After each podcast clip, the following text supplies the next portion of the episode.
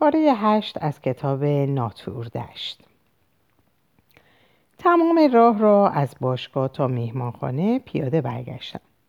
با گذشتن از چهل و یک خیابان.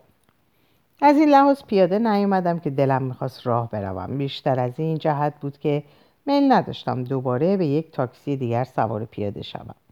بعضی از اوقات آدم همانطور که از سوار شدن به آسانسور خسته می شود از سوار شدن به تاکسی هم خسته می شود در این وقتها یک باره آدم دلش می‌خواهد پیاده برود. حالا می‌خواهد هر قدر راه دور باشد و یا هر قدر ساختمان بلند باشد. وقتی من بچه بودم اغلب اوقات تمام پله ساختمون رو تا آپارتمانمون پیاده می‌رفتم. آپارتمان ما دو طبقه در طبقه سیزدهم بود. اصلا نمی‌شد فهمید که برفی هم باریده یا نه. توی پیاده روها برفی به چشم نمی‌خورد اما هوا اونقدر سرد بود که نگو. این بود که کلاه قرمز رنگ شکارم و از جیب در و گذاشتم به سرم. هیچ در بنده این نبودم که چه قیافه پیدا بکنم. حتی گوشای کلاه را هم کشیدم پایین. آرزو می‌کردم کاش می‌دونستم چه کسی دستکشای منو توی پنسی بلند کرده. برای اینکه دستام داشت یخ می‌زد. تازه اگر دزد دستکشامو هم میشناختم مگه از من ساخته بود که بتونم قشقرقی را بندازم؟ من از اون اشخاص خیلی بزدل و کم زهره هستم. البته سعی می‌کنم که بروز ندم اما حقیقتش اینه که آدم بزدلی هستم. مثلا اگه میفهمیدم که دستکشای منو در مدرسه پنسی چه کسی کش رفته ممکن بود می‌رفتم اتاق یارو و بهش می‌گفتم راستی چطوری که اون دستکشا رو پسش بدی؟ بعد احتمال داشت که اون ناکس که دستکشای منو کش رفته با لحن کاملا معصوم و از همه جا خبر بگه چه دست کشی. اون وقت کاری که احتمال داشت بکنم این بود که برم پس توی اتاقش و دستکشا رو از یه گوشه بیرون بکشم. مثلا ممکن بود اونا رو توی گالشاش یا سوراخ دیگه قایم کرده باشه.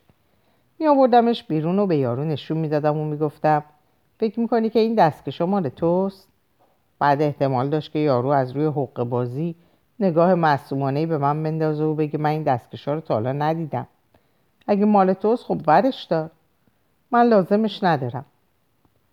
بعد احتمال داشت که من پنج دقیقه همونجا می ایستادم دستکشا رو می‌کردم توی دستم و همش توی این فکر می بودم که حقشه یه مشت محکمی به پوزش بخوابونم. چونه ساب مردش رو خورد کنم.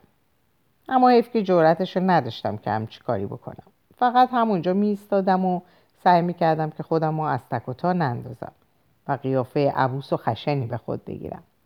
کاری که ممکن بود بکنم این بود که یه چیز آبدار و زننده بهش بگم تا حسابی شکار شه. عوض اینکه مشت محکمی به پوزش بکوبم. در هر حال اگه من یه چیز آبدار و زننده بهش می‌گفتم احتمال داشت که اون بلند بشه بیاد پیش منو بگه نگاه کن کالفیلد. یعنی تو می‌خوای بگی من دزدم؟ بعد من عوض این که بهش بگم پس چی که دزدی؟ حق بازی کسی. ممکن بود که فقط بگم من نمی‌دونم اما دستکشای من از تو گالشای تو در اومده. اون وقت یارو فورا می‌فهمید که من به طور حتم قصد ندارم اونو بزنم. و احتمال داشت بگه گوش کن بیا و راست بگیم. یعنی تو می‌خوای بگی که من دزدم؟ بعد احتمال داشت که من بگم کسی نگفته تو دزدی. من فقط اینو می‌دونم که دستکشای من تو گالشای تو پیدا شده. بعید نبود که این بگو مگوها همینطور ساعت ها ادامه پیدا کنه. با این حال بالاخره من بیان که حتی یک مشتم به اون زده باشم از اتاقش میومدم بیرون. ممکن بود می‌رفتم توی روشویی و قایمکی سیگار میکشیدم و توی آینه به خودم نگاه می‌کردم و قیافه عبوس و خشن می‌گرفتم. در هر حال این چیزی بود که من موقع برگشتم به مهمونخونه در تمام طول راه درباره اون فکر کردم. خودمونیم. بزدل بودن چندان لطفی نداره. ممکنم است که من کاملا بزدل نباشم. خودم نمی‌دونم. فکر می‌کنم شاید تا اندازه بزدل باشم و تا اندازه هم از اون آدمایی هستم که اگر دستکشاشون رو گم بکنن چندان اهمیت نمیدن. یکی از بدبختی های من اینه که هر وقت چیزی رو گم بکنم زیاد به اون اهمیت نمیدم. موقعی که بچه بودم این موضوع همیشه مایه عصبانیت مادرم بود. بعضی از اشخاص برای هر چیزی که گم بکنن هفته ها دنبالش میگردن. ظاهرا من هیچ وقت چیزی نداشتم که اگه گمش می‌کردم زیاد بهش اهمیت بدم. شاید علت این که من تا اندازه بزدل هستم همین باشه. ولی این دلیل نمیشه. واقعا دلیل موجهی نیست. آدم باید اصلا بزدل نباشه. اگه لازم باشه که آدم مشتی به چونه کسی بکوبه و دلشم بخواد که این کارو بکنه دیگه معطلی جایز نیست. با این حال من عرضه این کارها ارزه این کارها رو ندارم. ترجیح میدم که اون شخص رو از پنجره بندازم بیرون و یا با تبر سرش رو از تنش جدا کنم تا اینکه با مش بزنم به چونش. من از دعوای با مش تا بخواید دلخورم. هیچ باکی از این ندارم که چقدر مش بخورم. گویین که دلم هم براش لک نزده. اما در دعوای با مش از اون چه واهمه دارم صورت حریفه. بدبختی من اینجاست که تحمل نگاه کردن به صورت حریف رو ندارم. اگر چشمای هر دو طرف بسته باشه باز میشه گفت یه چیزی. با این حال اگر خوب فکرشو بکنید می‌بینید که اینم یه جور بزدلیه. ولی در هر صورت چیزی غیر از بزدلی نیست. آدم خودشو نباید گول بزنه. من هر اندازه که بیشتر راجع به دستکشام و بزدلیم فکر می‌کردم بیشتر ناراحت می‌شدم. و ضمن اینکه داشتم راه می‌رفتم تصمیم گرفتم برم یه جایی و مشروب بخورم. در باشگاه ارنی همش سه گیلاس مشروب خورده بودم و تازه آخریش هم تموم نکرده بودم. من این یک چیزم خیلی خوب بود و اون اینه که ظرفیتم خیلی زیاده. اگه سردماغ باشم می‌تونم شب و تا صبح عرق بخورم. و با این حال ابدا چیزی نشون ندم یه دفعه در مدرسه روتون با پسری که اسمش ریموند گولدفار بود یه بطر گنده ویسکی یه بطر گنده ویسکی. اسکاچ خریدیم و اونو در یک شب یک شنبه در نمازخونه مدرسه. جایی که کسی نتونه ما رو ببینه در یک نشست تا قطره آخر خوردیم. ریموند شروع کرد به بدمستی و خلبازی در آوردن. اما من اصلا هیچ چیزی نشد. فقط خیلی چاییدم و وا رفتم. پیش از اینکه برم به خوابم استفراغ کردم اما حال استفراغ نداشتم. خودم به زور بالا آوردم. به هر صورت پیش از اینکه به مهمون خونه برسم شروع کردم به رفتن به طرف باری که ظاهری فکستنی داشت. اما دو نفر که لول بودن از اونجا بیرون اومدن و من پرسیدن که راهروی زیرزمینی کجاست. یکی از اونا شباهت زیادی به اهالی کوبا داشت.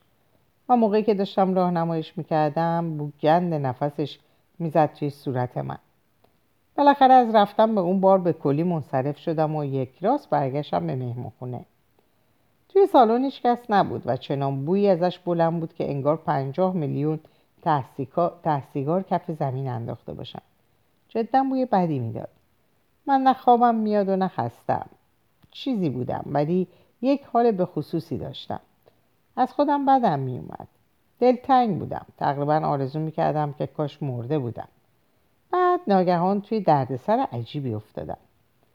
همین که پامو گذاشتم توی آسانسور اولین حرفی رو که متصدی آسانسور به من زد این بود. میل داری یه مدتی خوش باشی رفیق؟ یا اینکه برات خیلی دیره؟ من گفتم مقصودت چیه؟ از حرفاش چیزی سر نیمور در نیوردم. میل داری امشب یه سیخکی بزنی؟ من گفتم منو میگی؟ که در واقع جواب بسیار احمقانه ای بود. اما وقتی که یه نفر یهو جلوی آدم سبز بشه و همچی سوالی بکنه معلومه که آدم دست باشه میشه. آسانسور چی گفت چند سالت رئیس؟ گفتم می‌خواستی چیکار؟ 22 سال. خب چی میگی؟ میل داری یا نه؟ یه سیگار پنج دلار. خب 15 دلار. به ساعتش نگاه کرد. یعنی تا ظهر. هر سیگاری پنج دلار. تا ظهر 15 دلار. گفتم بسیار خوب. این موضوع مخالف مرام من بود ولی اونقدر افسرده و دلتنگ بودم که حتی فکرم نکردم. تمام بدبختی های آدم از همین جاست وقتی که زیاد افسرده و دلتنگه حتی نمی‌تونه فکر بکنه. بسیار خوب که چی؟ یه سیگار یا تا ظهر؟ بگو ببینم. فقط یه سیگار. خیلی خوب. اتاقت کدومه؟ من به اتبکت قرمز که شماره اتاق من روی اتیکت قرمز که شماره اتاق من روی اون نوشته شده بود و به کلید اتاق وصل بود نگاه کردم. دوازده بیست و دو.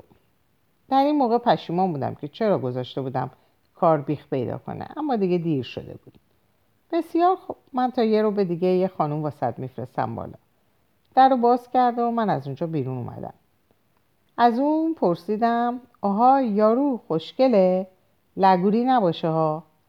نه بابا لگوری نیست. فکرش نباش رئیس. پولشو به کی باید بدم؟ اون گفت به خودش. حالا دیگه من میرم رئیس. در و بس. در واقع محکم کوبید به هم. من به اتاقم رفتم و کمی آب به سرم زدم اما موهای کوتاه رو نمی‌شد شونه زد. بعد امتحان کردم که ببینم آیا نفسم از اون همه سیگارایی که کشیده بودم و ویسکی اسکاژ و سودایی که توی باشگاه ارنی خورده بودم بو میده یا نه؟ کاری که در این مورد باید کرد اینه که دست رو گرفت جلوی دهان و نفس و فرستاد توی دماغ. ظاهرا یاد بو زیاد بو نمی‌داد ولی با این حال دندونامو شستم. بعد پیراهن تمیز دیگه ای تنم کردم. می‌دونستم که برای خاطر یک زن هر جایی لازم نیست آدم خودش رو سر تا پا شیک و پیک بکنه اما این کاری بود که می‌شد در عالم بیکاری کرد. کمی متشنج و عصبانی بودم. رفته رفته داشت شهوتم گل می‌کرد اما با این حال کمی متشنج و عصبانی بودم. اگه حقیقتشو بخواید من هنوزم پسرم و تا به حال با هیچ زنی طرف نشدم. برای من چندین بار پا داده که از این وضع بیرون بیام اما هنوز کاری صورت ندادم. در این جور موارد همیشه یه چیز اتفاق میافته. مثلا اگه آدم منظر یه دختر باشه پدر و مادرش همیشه سر به زنگا به خونه برمیگردن. یا اینکه آدم خودش میترسه که مبادا برگردن. یا اگر توی صندلی عقب اتومبیل کسی باشه همیشه رفیق صاحب اتومبیلم توی صندلی جلو نشسته. مقصود من از رفیق دختر صاحب اتومبیله. و همیشه در صدد اینه که بدونه در چهار گوشه اتومبیل چه خبره مقصودم دختری که در صندلی جلو نشسته و مرتب سرش رو به عقب برمیگردونه که ببینه اونجا چه خبره. در صورت. همیشه یه چیز اتفاق میفته با این حال یکی دو بار چیزی نمونده بود که کار یک سره بکنم. به خصوص یه دفعش خوب یادمه. هرچند بعد شانسی رو کرد. جزئیاتش خوب به خاطرم نمونده. موضوعی که هست اینه که بیشتر اوقات موقعی که آدم کارها رو کارها رو روبرا می‌کنه که اون کار رو با یه دختر انجام بده. منظورم دختریه که جنده ای چیزی نیست. دختر پی در پی به آدم میگه نکن. بعد وقتی من اینجاست که منم ولش می‌کنم. اما بیشتر پسرها تا کار رو تموم نکنم ولکن نیستن. اما من اخلاقم اینطوری نیست. آدم هیچ وقت نمی‌تونه بفهمه که آیا دخترها واقعا دلشون می‌خواد که آدم این کار رو از این کار دست برداره یا نه. یا اینکه فقط خیلی میترسن. و یا اینکه این حرف رو فقط محض این می‌زنن که اگر کلک که کار کنده شد همه تقصیرها رو بندازن گردن آدم. خودشون هیچی در هر صورت هر وقت دختری به من میگه دست بردار منم دست بر میدارم و ولش می‌کنم. بعد وقتی اینجاست که دلم هم براشون میسوزه. منظورم اینه که بیشتر دخترها بیش از اندازه نفهمند آدم بعد از اینکه مدتی با اونا ور میره و دستمالیشون می‌کنه می‌بینه که واقعا دارن عقلشون رو از دست میدن. شما اگر دختری رو که کاملا تحریک شده در نظر بگیرید می‌بینید که بالکل عقل از سرش پریده. نمی‌فهمم چرا. وقتی که اونا به من میگن دست بردار منم دست برمیدارم. همیشه بعد از اینکه به خونشون میرسونم آرزو می‌کنم که کاش به حرفشون گوش نداده بودم ولی دفعه بعد که میگن دست بردار بازم دست برمیدارم. در هر حال در همون موقع که داشتم پیراهنم رو عوض می‌کردم به فکرم رسید که از یه نظر فرصت خوبی برام پیش اومده. حساب کردم چون این زن جنده است می‌تونم چند راه با اون تمرین کنم. تا اگر روزی روزگاری زن گرفتم راه و رسم کار رو بلد باشم. من گاهی از اوقات راجع به این موضوع بیاندازه نگران میشم.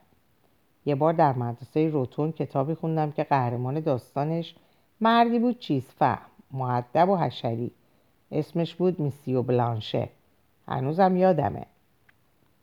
اون کتاب کتاب بسیار مزخرفی بود اما این موسیو بلانشه آدم خیلی خوبی بود. قصر بسیار بزرگی در ریویریا داشت در اروپا. و کاری که در مواقع بیکاریش می‌کرد این بود که زنها رو با چماقی تا دلت بخواد کتک می‌زد. حرفی نیست که اون آدم فاسد الاخلاق و هرزه ای بود اما با این حال زنها براش دست و پا میشکستن. بلانشر در یه جای کتاب میگه بدن زن مانند یک ویالونه و برای اینکه آدم بتونه اونو خوب بنوازه باید نوازنده زبردستی باشه. اون کتاب واقعا کتاب مبتزدی بود اینو می‌فهمم. اما نمی‌تونستم فکر این موضوع ویالون رو از سرم بیرون کنم. روی همین اسب بود که می‌خواستم در این مورد چند دفعه تمرین داشته باشم تا شاید برای روز مبادا به درد بخوره. پسر بیا و ببین. هولدن کالفیلد و بیالون سهرنگیزش حرف مبتزلی می‌فهمم. اما زیادم مبتزل نیست. من زیاد علاقه من نبودم که در این رشته متخصص بشم.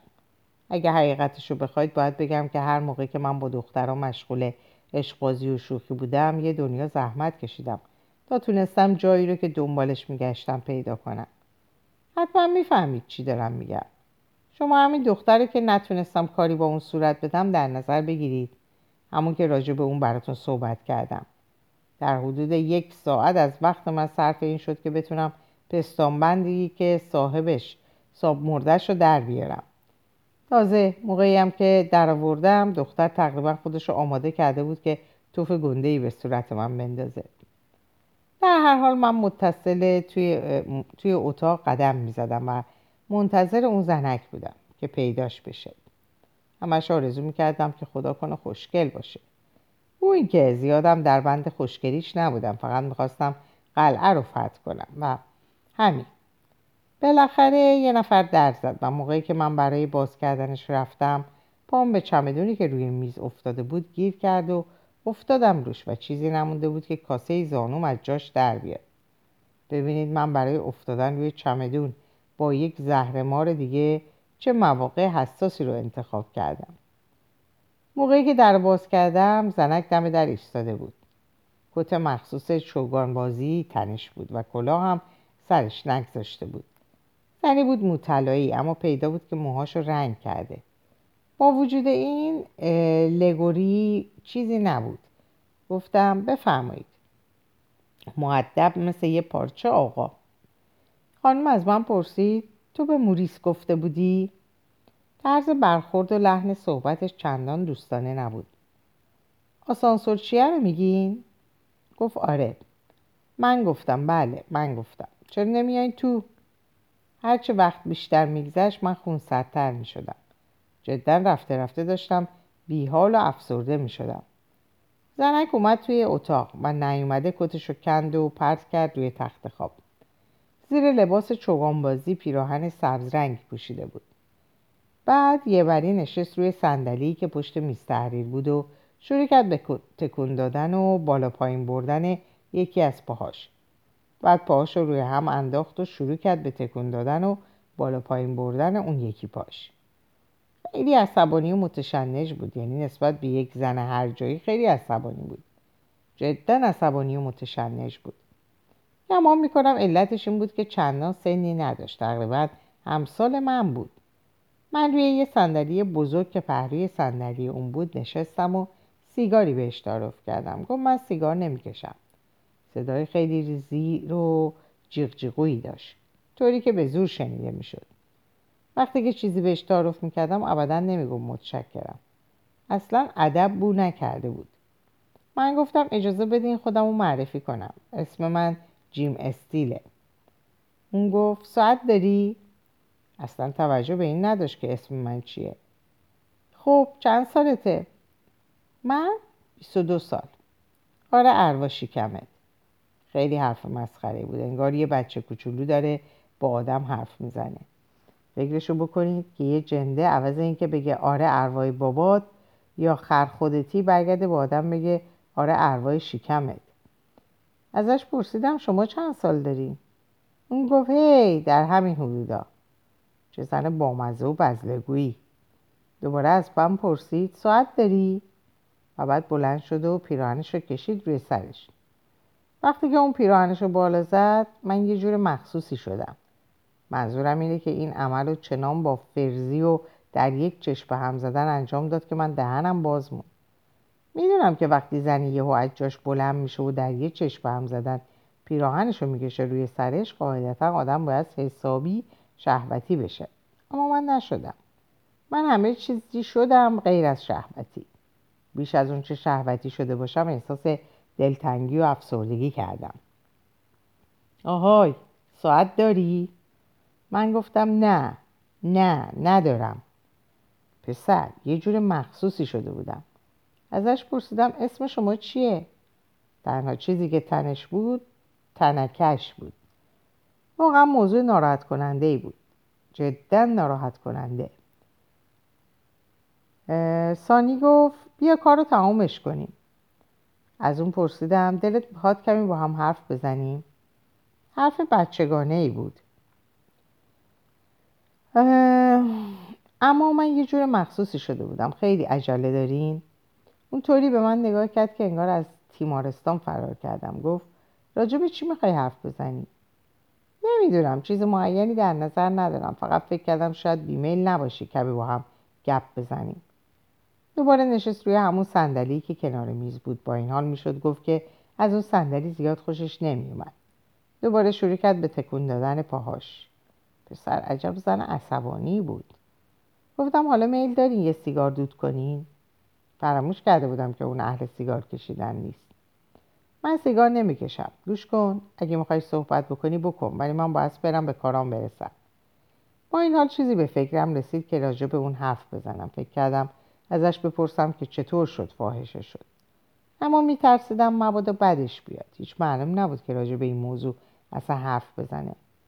بالاخره گفتم شما که اهل نیویورک نیستین. این تنها چیزی بود که به مغزم خطور کرد. گفت نه هالیوود. بعد بلند شد و رفت به طرف تخت خواب جایی که پیراهنش رو روی اون انداخته بود. چوب رختی داری؟ من دارم نمی‌خواد پیرهنم چی رو چروک بشه. تازه از لباسشویی گرفتمش. من فلفور گفتم البته که دارم. از اینکه بلند شم و کاری انجام بدم بی اندازه خوشحال شدم. پیراهنش رو برداشتم و توی کمد آویزون کردم. موضوع مسحکی بود. وقتی که پیراهنش رو توی کمد آویزون کردم کمی قصدار شدم.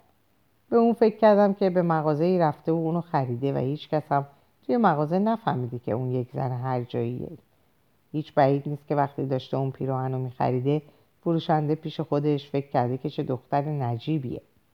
این فکر بیش از اندازه قصه دارم کرد. درست نمی‌دونم چرا. دوباره نشستم سر جام و سعی کردم که دنباله گفتگوی سابقمون رو بگیرم. اما یارو اهل گفتگو نبود. ازش پرسیدم هر شب کار می‌کنی؟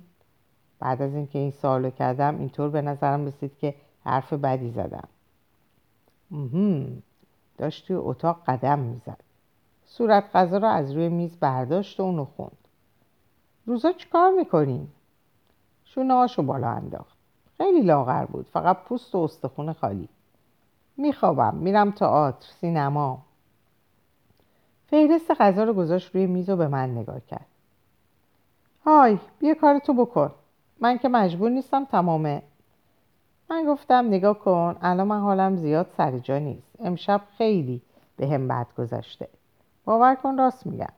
پولتو میدم نترس. اگه کاری نکنیم عیبی داره. حتما باید کاری کرد. بعد وقتی اینجا بود که دلم نمی‌خواست کاری بکنمش. اگر حقیقتش رو بخواید بیش از اون چه شهوتی شده باشم غم و غصم گرفته بود. اصلا وجود اون دلتنگ کننده بود. با اون پیراهن سبز رنگش که از توی کمد آویزون بود و گذشته از این گمان نمی‌کنم بتونم این عمل رو با کسی که صبح تا غروب وقتش رو توی این سینما و تماشاخونه های کن می‌ذاره انجام بدم. جدا گمان نمی‌کنم بتونم. سانی اومد پیش من. جور مخصوصی داشت به من نگاه می‌کرد. انگار حرفمو باور نکرده. گفت آخه چته؟ چیزیم نیست پسر. بدنم شروع کرده بود به لرزه. داشتم متشنج می‌شدم. چیزی که هست اینه که چند مدت قبل عملم کردم. راستی؟ کجا تو؟ اینجا رو. اسمشو چی میگن؟ نخال شاکی. راستی؟ اون دیگه, دیگه, اون دیگه کجاست؟ من گفتم نخال شاکی. در حقیقت نخال شاکی همون پشته. منظورم اینه که اون پایین پایینای تیره پشته. اون گفت راستی؟ عملش خیلی مشکله. بعد نشست روی زانوهای من. تو چه پسر ماهی هستی؟ زنک اونقدر منو عصبانی کرد که ناچار شدم دروغا رو پشت سرم قطار کنم. به اون گفتم من هنوزم که هست کسالتم به کلی رفع نشده. تو به یکی از آرتیستای سینما میمونی. می‌دونی اون یارو رو؟ می‌دونی کیو دارم میگم؟ اسمش چیه اون یارو؟ من گفتم نمی‌دونم. زنک قصد نداشت از روی زانوهای من بلند شه. چرا؟ می‌دونی. توی یه فیلم با ملوین دوگلاس بازی کرد. همون که برادر کوچیکه ملوین دوگلاس شده بود. از توی قایق پرت شد تو دریا. حالا دونستی کیو دارم میگم؟ نه نمی‌دونم. من تا اونجایی که بتونم سینما نمیرم. بعد شروع کرد به فیلم بازی کردن. اخماشو کرد توی همون قیافه عبوس گرفت. من گفتم ممکنه اذیتم نکنی؟ من همین الان بهتون گفتم که حوصلهشو ندارم. چندان وقتی نیست که از زیر عمل در اومدم.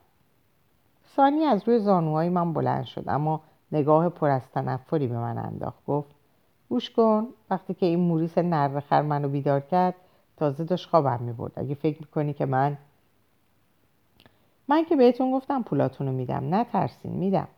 من پولم زیاده فقط موضوع اینه که تازه داره حالم خوب میشه. دارم از یه مرض خطرناک پس واسه چی به این موروس نرخل گفتی که خانوم می‌خوای؟ اگه تازه اون جای چی بهش میگن؟ اونجا رو عمل کردن ها پس چرا این حرف رو زدی؟ ها چرا؟ فکر می‌کردم که حالم خوبه خوب شده اما حدسم درست از آب در نیامد بیشوخی میگم ها خیلی متاسفم. اگه یه دقیقه از روی پام بلنشین می‌تونم کیف بغلیم رو ورش دارم. جدا میگم.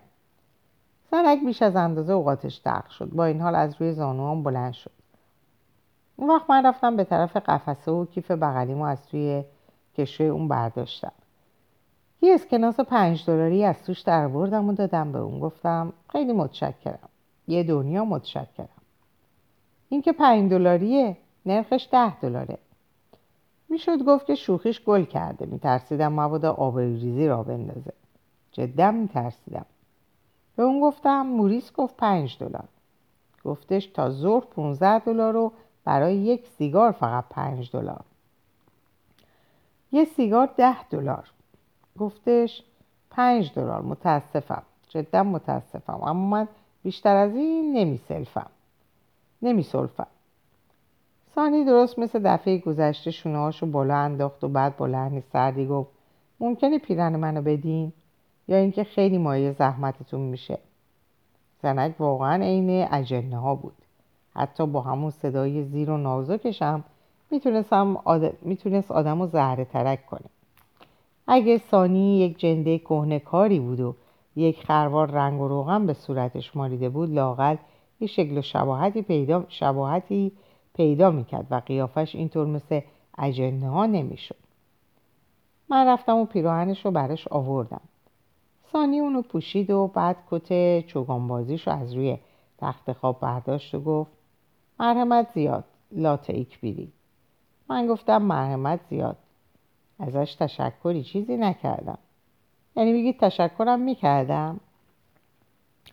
در اینجا به پایان این پاره می‌رسم؟ اوقات خوب و خوشی داشته باشین و خدا نگهدارتون باشه.